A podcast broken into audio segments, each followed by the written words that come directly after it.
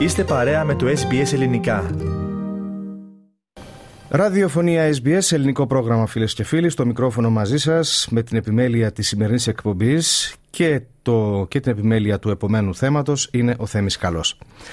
Όσους και όσες υπηρετούν στις ένοπλες δυνάμεις και τις υπηρεσίες εκτάκτων αναγκών, καθώς και τα άτομα που προσφέρουν εθελοντικά στο κοινωνικό σύνολο, ευχαριστούν μέσω των μηνυμάτων τους για τα Χριστούγεννα οι πολιτικοί ηγέτες της Αυστραλίας. Ο Άντονι Αλμπανέζε, στο πρώτο του χριστουγεννιάτικο μήνυμα ως πρωθυπουργός, επισημαίνει ότι τα Χριστούγεννα είναι η μέρα χαράς και προσφοράς.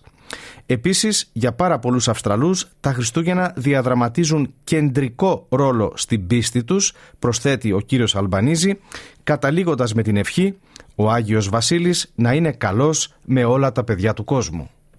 It's a day of giving. It's a day for relaxing together with family and friends.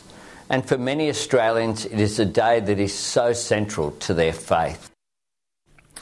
Ο Πίτερ Ντάτον, στο πρώτο του επίσης χριστουγεννιάτικο μήνυμα ως αρχηγός της αξιωματικής αντιπολίτευσης, δίνει επικαιρικό χαρακτήρα, αναφέροντας ότι το δύο χιλιάδες είκοσι δύο ήταν δύσκολη χρονιά για τους Αυστραλούς. Μπορεί να απομακρυνθήκαμε από τις χειρότερες στιγμές της πανδημίας, αλλά οι πιέσεις από το κόστος ζωής συνεχίζουν να πλήττουν πολλές οικογένειες και μικρές επιχειρήσεις, αναφέρει. Επίσης σημειώνει ότι εκατομμύρια Αυστραλοί είδαν να υποκλέπτονται τα προσωπικά τους δεδομένα και πολλοί άλλοι ταλαιπωρήθηκαν από τις καταστροφικές πλημμύρες. What we saw off the worst of the pandemic, cost of living pressures continue to hurt families. Millions of our fellow citizens had their personal data compromised.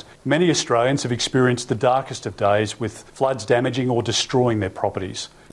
Στην Ελλάδα, οι πολιτικοί αρχηγοί άκουσαν χθες τα κάλαντα από αδελφότητες, σωματεία και συγκροτήματα και μοίρασαν δώρα στους επισκέπτες τους.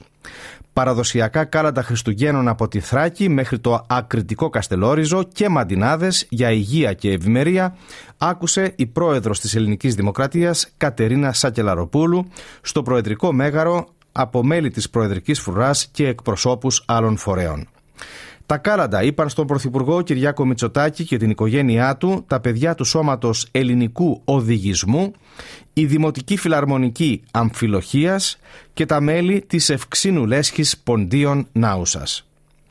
Ο πρόεδρος του ΣΥΡΙΖΑ, Προοδευτική Συμμαχία, Αλέξης Τσίπρας και η σύντροφός του υποδέχθηκαν στα γραφεία του κόμματος την αδελφότητα Κεφαλίνων και Ιθακησίων Πειραιά και Βορειοηπειρωτικούς συλλόγους υπό την αιγίδα της Δημοκρατικής Ένωσης Εθνικής Ελληνικής Μειονότητας Ομόνοια.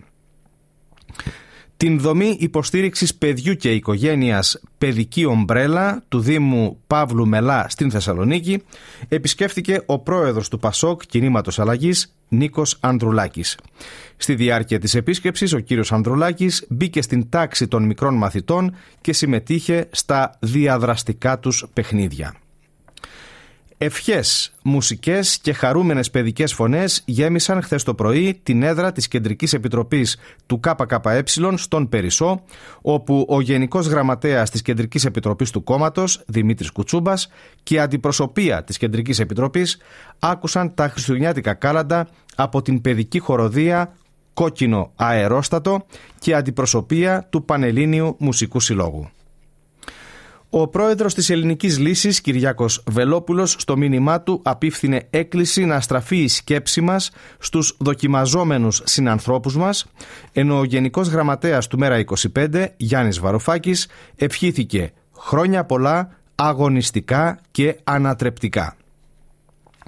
Στην Κύπρο τέλος, ο Νίκος Αναστασιάδης επισκέφθηκε χθες το στρατόπεδο Κωστάκη Παντελίδη, έτσι ώστε να γιορτάσει σε μονάδα της Εθνικής Φρουράς τα τελευταία του Χριστούγεννα με την ιδιότητα του Προέδρου της Δημοκρατίας. Ο κύριος Αναστασιάδης, στον αποχαιρετισμό του προς τους αξιωματικούς και τους οπλίτες, μίλησε για το Κυπριακό και την αναβάθμιση της Εθνικής Φρουράς. Σχετικά με το Κυπριακό, υπερασπίστηκε την στάση που κράτησε η κυβέρνησή του στην τελευταία προσπάθεια διαπραγμάτευσης στο Κράν Μοντανά, ενώ για την Εθνική Φρουρά μίλησε για τις προσπάθειες αναβάθμισης της δύναμης.